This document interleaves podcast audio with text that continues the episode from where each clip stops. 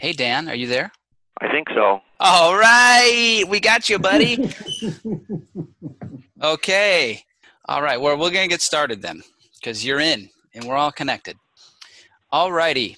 It is the 17th of June, and welcome to the Great Lakes Vegetable Producers Network, a live weekly roundtable discussion during the growing season for commercial vegetable producers in the Great Lakes and Midwest region. We broadcast live via Zoom at 12:30 Eastern Time, 11:30 Central Time every Wednesday from the first week of May to the first week of September. We have certified crop advisor credits available for today's episode. If you are a certified crop advisor, uh, you can enter your name and email in the chat box. Later, we will email you the, the code that you need. It looks like we lost Dan. Darn it. Well, we'll, e- we'll email you the QR code that you need to get the credits. Uh, I'm one of your hosts today, Ben Phillips from Michigan State University Extension. My co host today is Dennis Van Dyk from the Ontario Ministry of Agriculture, Food, and Rural Affairs. Um, did I get that right, Dennis? Yeah, yeah, sounds right. right to me. cool.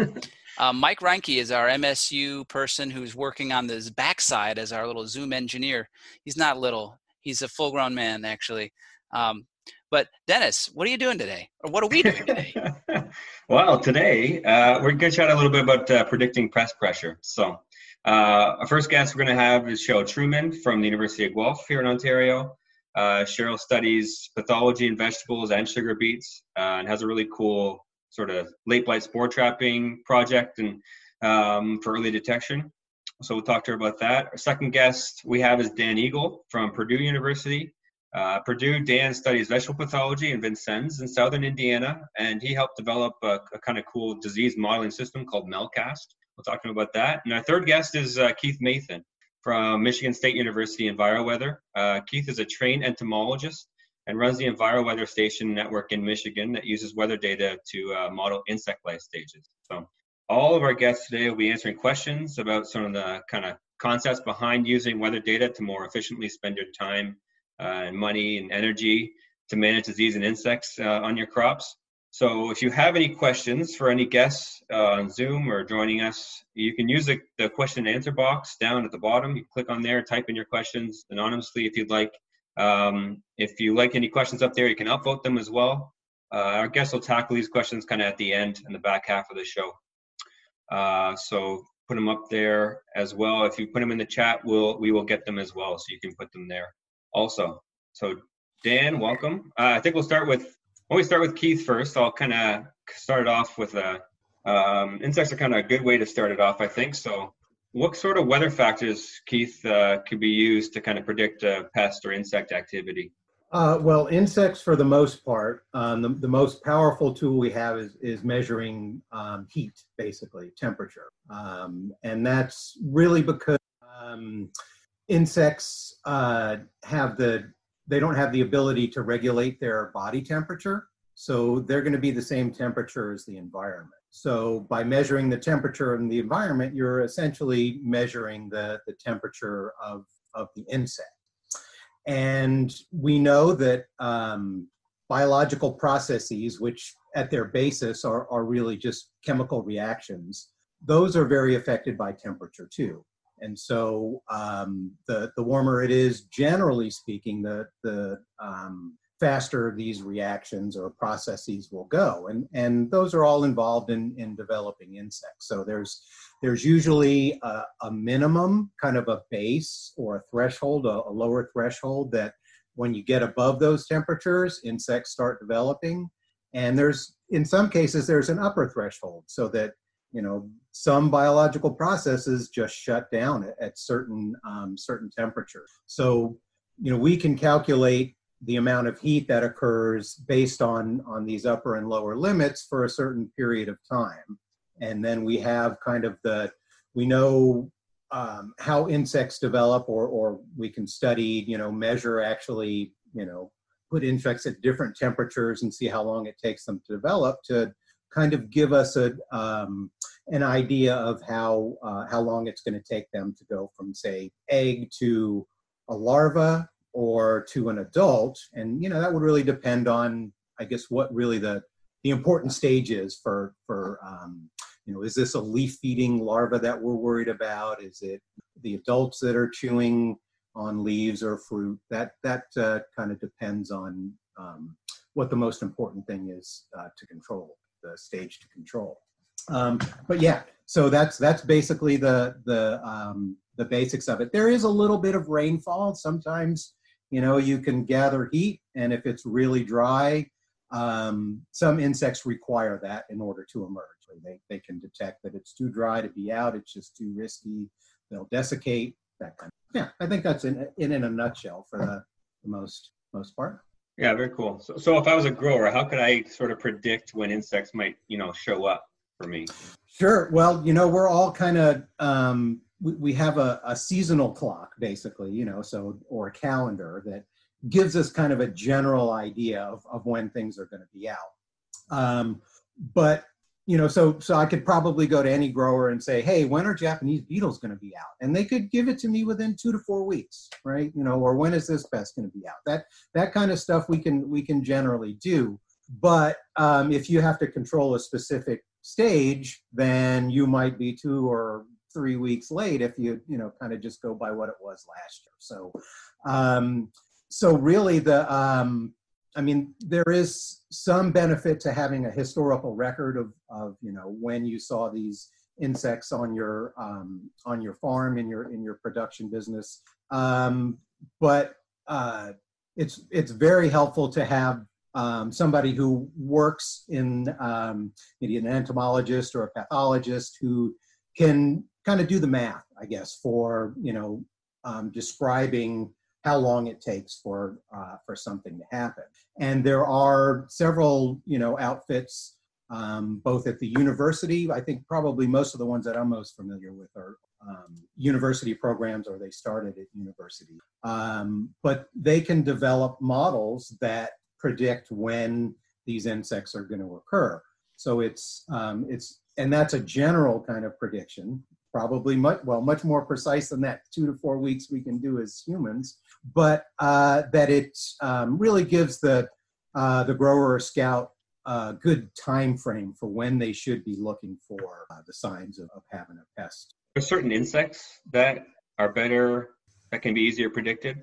Like are there, are there certain ones that are easy to predict i guess uh, well, you know, it, what really uh, matters is how important it is to the commodity. That's that's I think um, that's that's probably a very important thing to consider too. Uh, but yes, there are you know insects are pretty much what we would call degree day driven. So making models for insects generally is is pretty easy. Um, so it's pretty straightforward for for doing that. Um, but yeah, I, I think that's, you know, that's basically the answer for that. Cool. Cool. Thank you, Keith. Um, we might come back to you with a follow up a little later. Um, but I want to move on to uh, another guest, Dan Egel, one of our pathologists on the call from Purdue. Um, so, Dan, Keith just told us how insects are basically more or less a one variable prediction pest. I mean, temperature can pretty much give you the book on what's what's going to happen if you put enough time and energy into uh, checking temperature data and seeing when insects emerge. You can pretty much line it up. Um, in that, uh, the importance of that pest can then drive the research that goes behind you know mapping that. But with diseases, I get a sense that temperature alone isn't enough to predict when a disease may be occurring, may be coming. Can you can you tell me a little bit more about you know factors that play into disease occurrences? Uh, well, first of all, can you hear me okay? Perfectly. Okay. So yeah, when, when Keith was talking about the, the, the temperature factor, and I thought, well, that sounds a lot like uh, a lot of the, the, the models that, that are available for, for diseases. The difference is you have in, every every fungus, like I suppose every insect has um, a, a temperature optimum, right? Uh, and you can you could grow them in a petri plate and, and certainly find that that temperature optimum, right?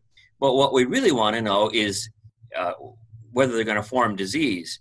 And most, not all, but but most fungi require leaf wetness or very very high humidity at the same time. So so it is temperature optimum, but it's temperature optimum at the same time when there's also leaf wetness.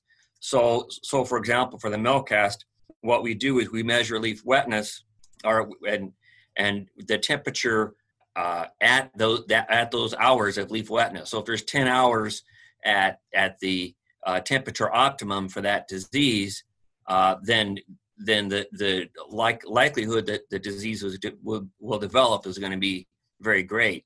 If you have that same temperature optimum when um, uh, and, and, it's perfectly dry like it has been for the last week, uh, there will be no disease. So so I guess you could say there's two factors.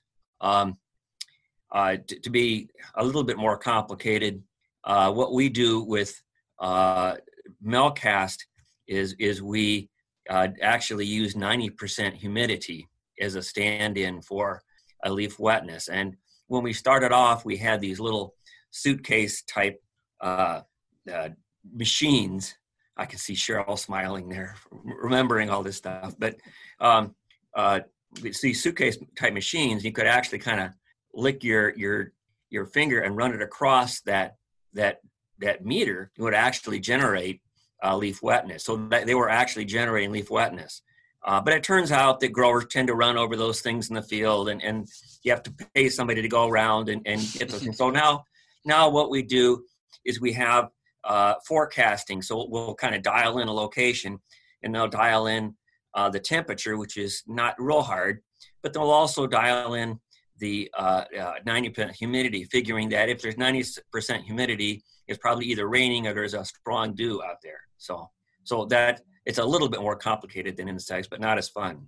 Mm-hmm. How about how about light levels, cloudiness? I don't. As far as I know, uh, that that doesn't matter, except that uh, it, that it might mean that you have leaf wetness a little bit longer. Mm, okay. And then and then of course you have to consider the host in there. So a lot of these experiments, when they've been done, they've been done in growth chambers. Uh, you have uh, disease A with with host uh, uh, Z, and and you you vary the uh, temperature and the leaf wetness hours, um, and and to to see you know exactly when when the optimum is. Um, so uh, it really shouldn't the, the cloudiness affecting the leaf wetness shouldn't matter as long as we're you know accurately measuring leaf wetness. Okay. Um, so you briefly mentioned Melcast while you um, while you were explaining the suitcases that measured leaf wetness. Can you briefly describe what that what that is for us? So Melcast is um, we, we we look at, at two different hosts. We look at uh, cantaloupe and, and we look at watermelon and we look at foliar diseases. Not every foliar disease, but we look at alternaria leaf blight, anthracnose, and gummy stem blight. These are the three diseases that uh, we find that that that that growers have to spray routinely uh, during the season. Conventional growers spray routinely during the season. And our aim, Dr. Rick Latin, who's retired now, um, he, he developed the system in, in cooperation with the grad students right it, it, right as I came. I kind of came just on the back end of that. Um, so I've been involved more in the implementation.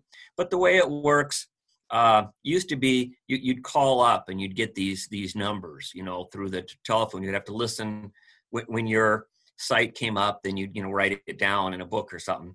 Now it's all on on the internet, uh, and it's we, we've gone through a whole series of uh, iterations. At one point, they would email me these spreadsheets, and I would have to take the spreadsheets and you know uh, calculate each one, and then get the data and and it would be entered into the computer. Now and and and you, maybe uh, have have doubts about the Melcast system since I had so much trouble with the computer and getting into this, this system here. But but but it's it's they're they're better people than I am involved in this, and and it seems to work pretty well because they're involved in it. But but the way the way it works is uh, somehow uh, I work I'm working with uh, Maine Glen Koehler at, at, at University of Maine.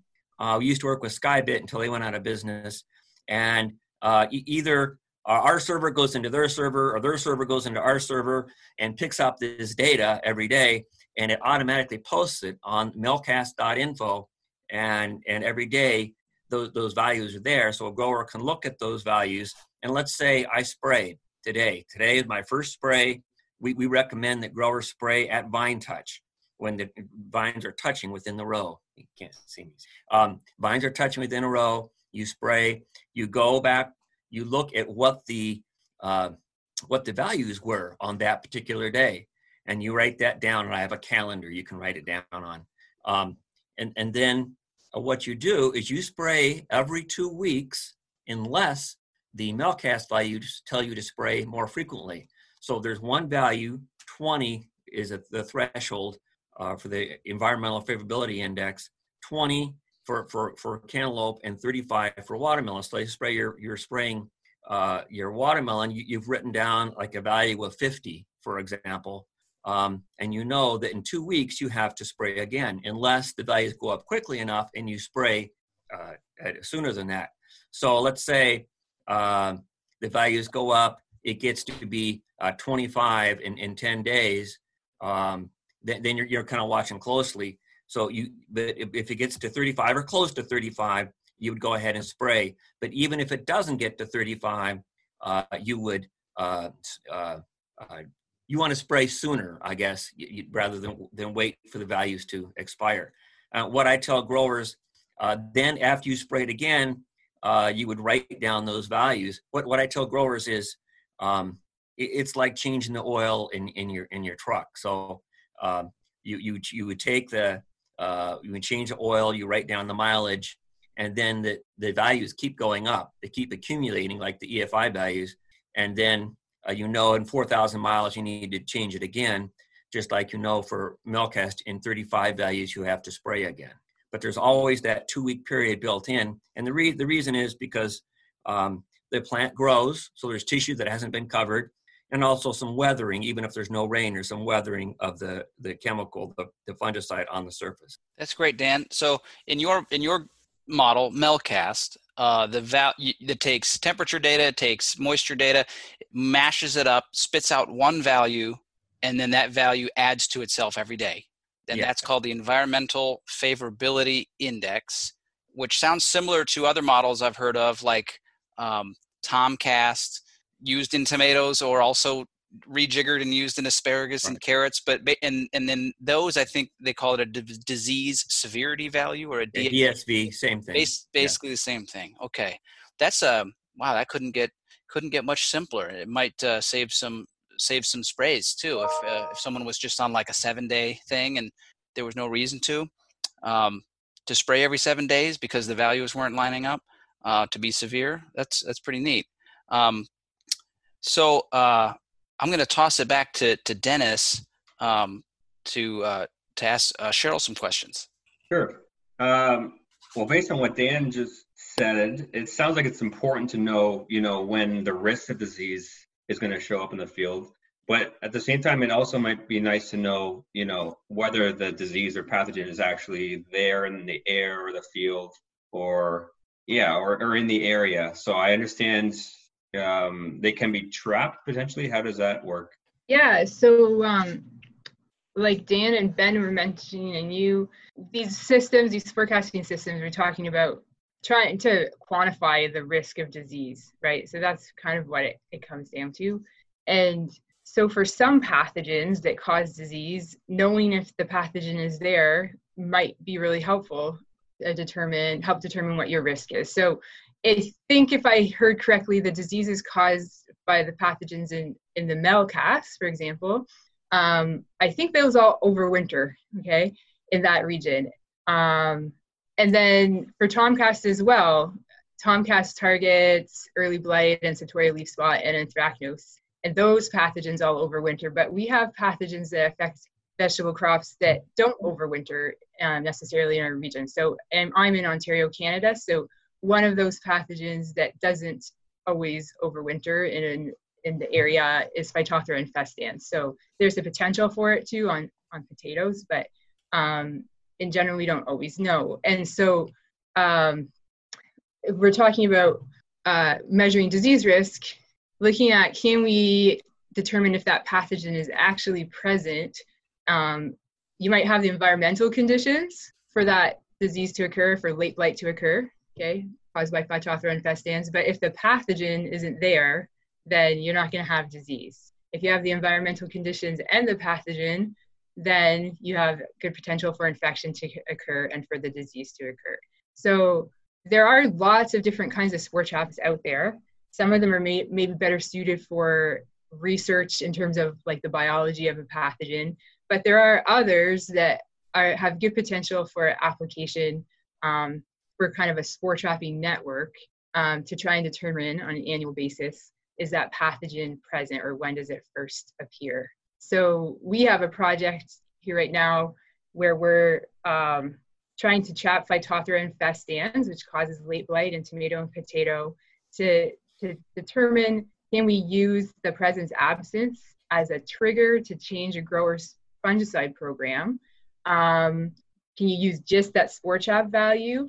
Uh, or can you use it in, in collaboration with a late blight model that looks at the environmental risk? Um, and then the whole goal is to help growers decide really to decide what's the risk on my crop right now the growers here in processing tomatoes anyway um, have a program in place for managing some fo- like foliar fungal diseases like early blight and septoria and, and anthracnose and so the question becomes can they use this spore trap to alter their program to also protect against the late blight does that answer your question?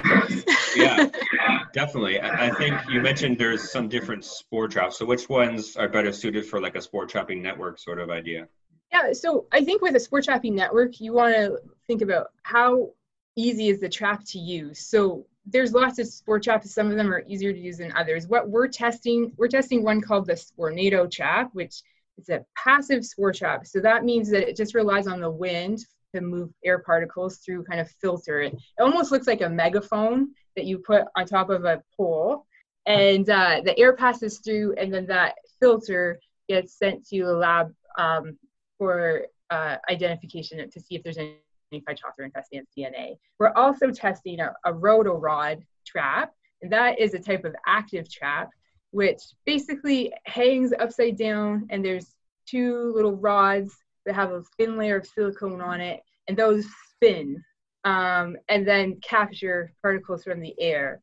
So the spinning, we know how fast that goes, so then we know how much air is in contact, so then you can quantify it. So with if it's a passive spore trap, you can't quantify how many spores per meter cubed. If it's an active one, you can quantify. But, so there may be advantages and disadvantages to that if you need a certain amount of a spore load to get a disease occurring. Um, the the active trap though needs a power source and there's a little computer in there that you have to program so it is a bit more complicated to set up i don't i don't think you need a degree in computers to, to be able to set up but it is a bit more complicated. So those are the two main traps that we are we're testing. Um, yeah i could go on but i'll stop there. Well i wanted to give keith the chance to actually respond um, to that because i think that probably in the span of time uh, that people have been growing crops uh, that trapping spores is pretty new trapping insects not so much. And i think trapping spores is also not something that just anyone would do. Uh, that requires a level of of technology and expertise um, that i don't think everybody has. Uh, easily you probably make some easy mistakes. Um, but with insects keith you want to you want to talk just briefly on what you think uh, trapping offers growers uh, in conjunction with some of this predictive data in terms sure sure. Um, so uh, in in pretty much any model there's a start point um, and basically that's that's kind of the the point where you know um, it's appropriate to start thinking about how much heat is accumulating and how much uh, development's going on uh, and we call that a biofix. So usually, um, I mean, there can be a, a, particular phenological stage in the plant that is, hey, it's bloom time. We know there's a certain period that happens before leaf brack, bracts are out and, and they're susceptible. Or, but for, for insects, it's it's basically that's when we know um, that uh, the population is is beginning to uh, um, to increase so that we'll we might see damage. The the thing that's happening though is we're actually um, what what has happened is uh, people have discovered what the actual sex pheromones are for insects. So they take what the the female normally uh, produces to attract males to let them know that she's accepted or you know um, open for mating, uh, and then the the females, um, so the, males are the ones that we're actually cap- capturing in the traps because they're coming to the female pheromone. What really we need is to know exactly when the females are are um, are out because they're the ones that are going to lay the eggs, and um, so that's really the kind of more of the key than when the the males come to the traps. But usually you can relate. You, would have to go and look at a bunch of um, fruit or leaves and see when the eggs are coming out, so you know when the males come out, and then you just measure that time um, to when uh, when you start seeing eggs or damage or whatever the the key symptom is. So it's a way of kind of um, uh, I guess recalibrating the beginning of the model because you could have had hot periods and, and cool periods before the moths actually emerged, and really a lot of that variability in temperature doesn't really count. It's hmm. it's pinpointing when it's really important to count to, to get that. But yeah, I actually had a um, a question about the spore traps. Is is there a program to have growers collect uh, samples and send them in? Have you guys done that to kind of? So we haven't done that yet, but the project that we're doing on late blight is in collaboration with an agronomist. So they're actually so I guess the project is delayed this year because of COVID nineteen, but when it's running, we work with an agronomist that is traveling around and scouting anyway. So their team collects. Uh, we're sampling twice a week, so they collect the, the the filters or the rods, and then those get submitted to the lab. Um, and we get, you know, it's a 24 hour testing. So we hope to have the results within um, 24 to 48 hours. And then we're we're running validation trials where we have all these different scenarios. What do you do with that information? Um, and and trial where we have like a standard program with like standard how we measure risk now versus how we could measure risk with these spore traps or the blight cast blight model. So um, so I think there's that potential there. Like that is the concept. If we find this to be effective, that um, the university wouldn't be running this, or my program wouldn't be running this, but an agronomist or team in a region would would run that. Um, so as the technology to identify the pathogens on the traps gets faster and faster, and right now we send it to a lab, but eventually there may be tests that can be run with pretty minimal equipment, um, kind of locally. So I think that there's down the road there's potential for that, but there's also lots of questions because just because you find the pathogen in the trap doesn't mean that you will have disease because we have that whole concept of the disease triangle susceptible host, favorable environment, and path, the presence of a pathogen. So mm-hmm. the solution could be to have the environmental model and this presence of spores working working together. Hmm. I don't know. Time will tell. Fair enough. That sounds really cool. Oh, sorry, Cheryl, you go. Oh, I just was going to say that for now, I think how we interpret the information we get from spore traps, we have to just be cautious because because of that, for that reason. So, for example, last year we did find Phytophthora infestans spores. Like I believe it was late July when we first got some positive detections, but we didn't actually see late blight develop at any of our sites or any of our sentinel plots for the whole period that we studied until late August. So, so there's that caution there, and it's too early to draw conclusions, but I think that's something to be aware of. So just because you see a report that there's spores in the area doesn't necessarily mean that there's a really high risk that that disease is going to develop because we have to look at the environmental factors. Very cool. So I will ask um, this sort of last question to all of you quickly um, as we're running up to that half hour. Are there any programs or, or so, what are the sort of resources that growers could go to uh, for some of the things that you've talked about?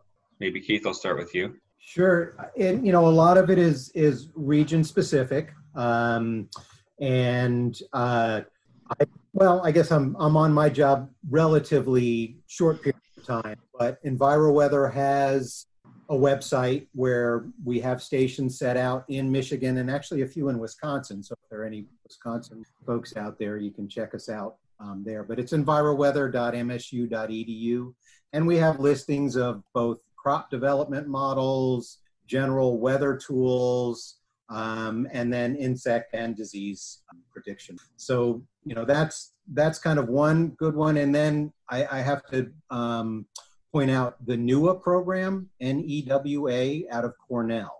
Um, also would be very appropriate for Great Lakes um, growers. Uh, they're very similar to we are. They have a different kind of um, design. The, the growers actually purchase the stations, and that, so they get stations that are where they want them to be. We're kind of we have meteorological concerns too, so you know we we want to make sure that that the the weather data can be used by you know uh, other modelers and that kind of thing. But that program has been very successful, and these kinds of things, I think. Uh oh, we got a little chopped off. Oh, he might be frozen in time. oh well, well, we'll see what happens. I okay. Well, let's move on to uh, to Cheryl then, I guess. Yeah, I forget what the question was, exactly what the question was. uh, where could growers go for more more resource, more, oh, information? For, yeah. yeah. Okay, so in Ontario, like I can kind of just speak about Ontario. So Weather Innovations is a company that runs some of these models in some areas. So they run like Tomcast and a BeetCast program in some regions of Ontario. Um, I know that if you're in like the Holland Marsh area of Ontario, there are some of these models and degree day that are run out of the Muck Crops Research Station for kind of carrot and onion pests and probably some other stuff that, that I don't know about. Um, and then uh, I know OMAFRA puts together some degree day summaries that they send out in their weekly updates. Um, so Dennis is involved with that, I believe. Um, but yeah, and it does kind of depend on the region of Ontario that you're in. Um, and it tends to be that the, these programs kind of run more in areas where the vegetable production is more concentrated. But I think if there's interest, um, from part, people in parts of Ontario to run these models, then you know reach out to one of the OMAFRA vegetable specialists, or even I can maybe help out with trying to connect. But it is a lot of these can be run with some weather, like a couple weather stations, and if the, the background stuff kind of fills in, kind of what Dan was talking about with the Melcast, that, that all those hand calculations don't need to be done anymore. So they're it's not that complicated to run once kind of this is set up but you have to have the right weather data collected. So, um, and yeah, I guess for the spore trapping network, that's kind of in development. There are some groups that are doing some trapping um, around, but I, and, and in Quebec, actually, they're doing more of this spore trapping. Um, there's some companies there that are doing that as well. So it, it's pretty regional specific in Canada. And those would be in centigrade or Celsius for their degree days? Yes. um, that Weather Innovations group bleeds over into the thumb of Michigan a little bit, and they have a super high density of, of weather stations for their sugar beet growers. It's pretty neat. Um, yes. Um, I, would forgotten about them, so thanks for bringing that up again. Ben, do you have anything to add? Or Dan, do you have anything to add as well? Oh, you're muted, Dan. As far as resources? Yeah. yeah.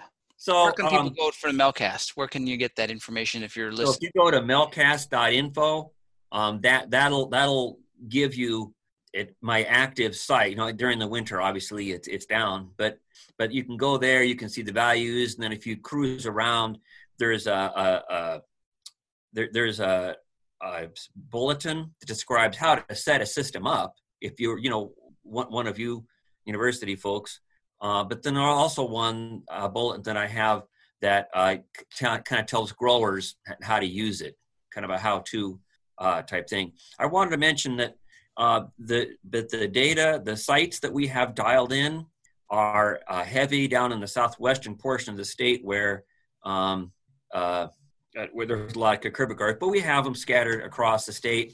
Uh, some growers have asked for it. I hate to, you know, if one grower someplace asks for a site that costs me, you know, I don't know how much going to hundreds of dollars to, to dial that in. So what I like to do is is have a concentration of growers there.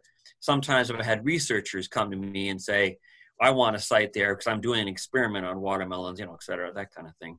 I wanted, I, if we have a little bit of time, I wanted to mention that when I first started and and and started the Melcast system and talking about, oh, I, and I send out a newsletter every week too with with the table and just kind of a little bit about the narrative. But when I first started, I think people kind of rolled their eyes back in their head when I started talking about it. And from an extension standpoint, I, I think people are starting to pay attention. And it took a lot of time, um, uh, a lot of gray hair, but um, but the re- I think the the way that if I've been successful, I think the way when people ask me what to spray, what I start off talking about is when to spray. So they'll say, "What should I spray this week?" And I say, "Well, when did you spray last? The Melcast values have been really stable lately, or they've been going up, or you know that kind of thing." And I don't think that probably most people follow the Melcast to the to the T to the exact value but I think they, they, they look at it and say, well, they're going up fast, not going up fast, you know, that kind of stuff. Mm-hmm. What I did last year is at the, at the very end of, of these, of, of all the sites uh, uh, for the, for the week, I'll put down kind of an average uh, of how much they're going up.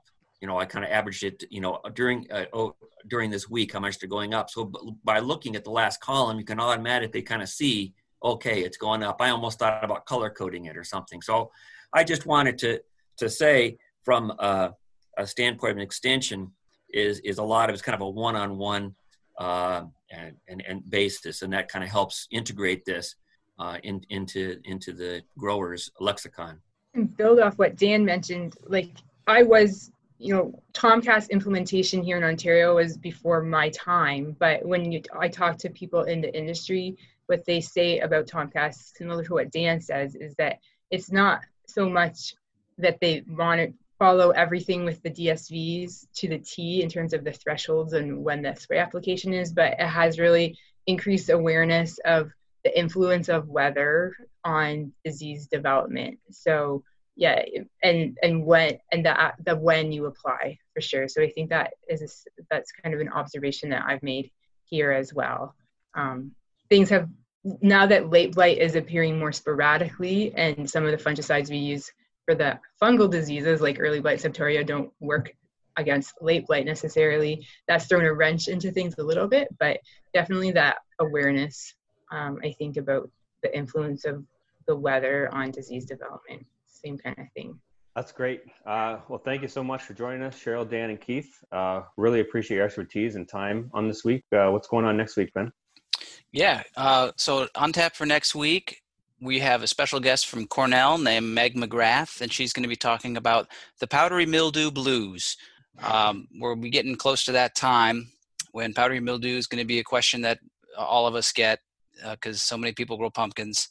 Um, and you can listen to that at the same place, glveg.net slash listen at the same time, 1230 Eastern Time, 1130 Central Time.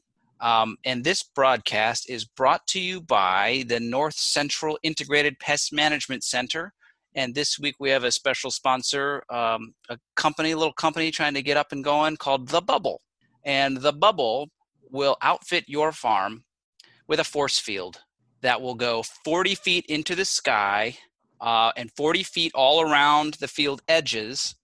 And it also, I mean, that's just one piece of it. That's just the sensing range uh, the critical component that goes along with this bubble is uh, an entire bank of RTK and DNA guided micro missiles that will take out spores and insects as they enter. Um, and they do need to do a personal consultation for the topography of your farm because they need to kind of map it so that it, it will not detect things above two feet above the ground because if it were, then it would hit the ground and you'd get like craters all over all over the the farm. So you don't you don't really want that. But uh, yeah, the bubble looking for investors now. Okay. Yeah. So that was um, that was our sponsor of the week. Um, now we're moving on to live Q and A. Uh, for those of you online or with this in Zoom, you can put a question in the chat bo- chat box or the Q and A box, um, if, and then at at the end, we'll ask for anyone on the phone if they had a question that hasn't come up, then they can push star nine, and that will give us a little uh, symbol of like a hand raising, and then we can um, ask you, we can unmute you, and you can ask your question. Um, okay, so the the question we have right now, we've only got one at the moment, um, is in the future, could growers have these spore traps? This is for Dan and Cheryl could growers have these spore traps um, uh, in their crops to have the most common diseases that are airborne be identified when they send it to a lab? I think Keith asked a similar question earlier, so it might be good to reiterate. Um, and then a second part is do you think even further down the line there could be a test that can be done at the farm level to identify diseases in real time? Kind of like the bubble? Yes. That's my short answer. um, yeah, I think there already is some technology to identify multiple pathogens um, in a spore trap. So that exists, and we're looking at adding some of that onto the Late Blight project. Uh, but that definitely exists, and I think there's a potential for that for sure.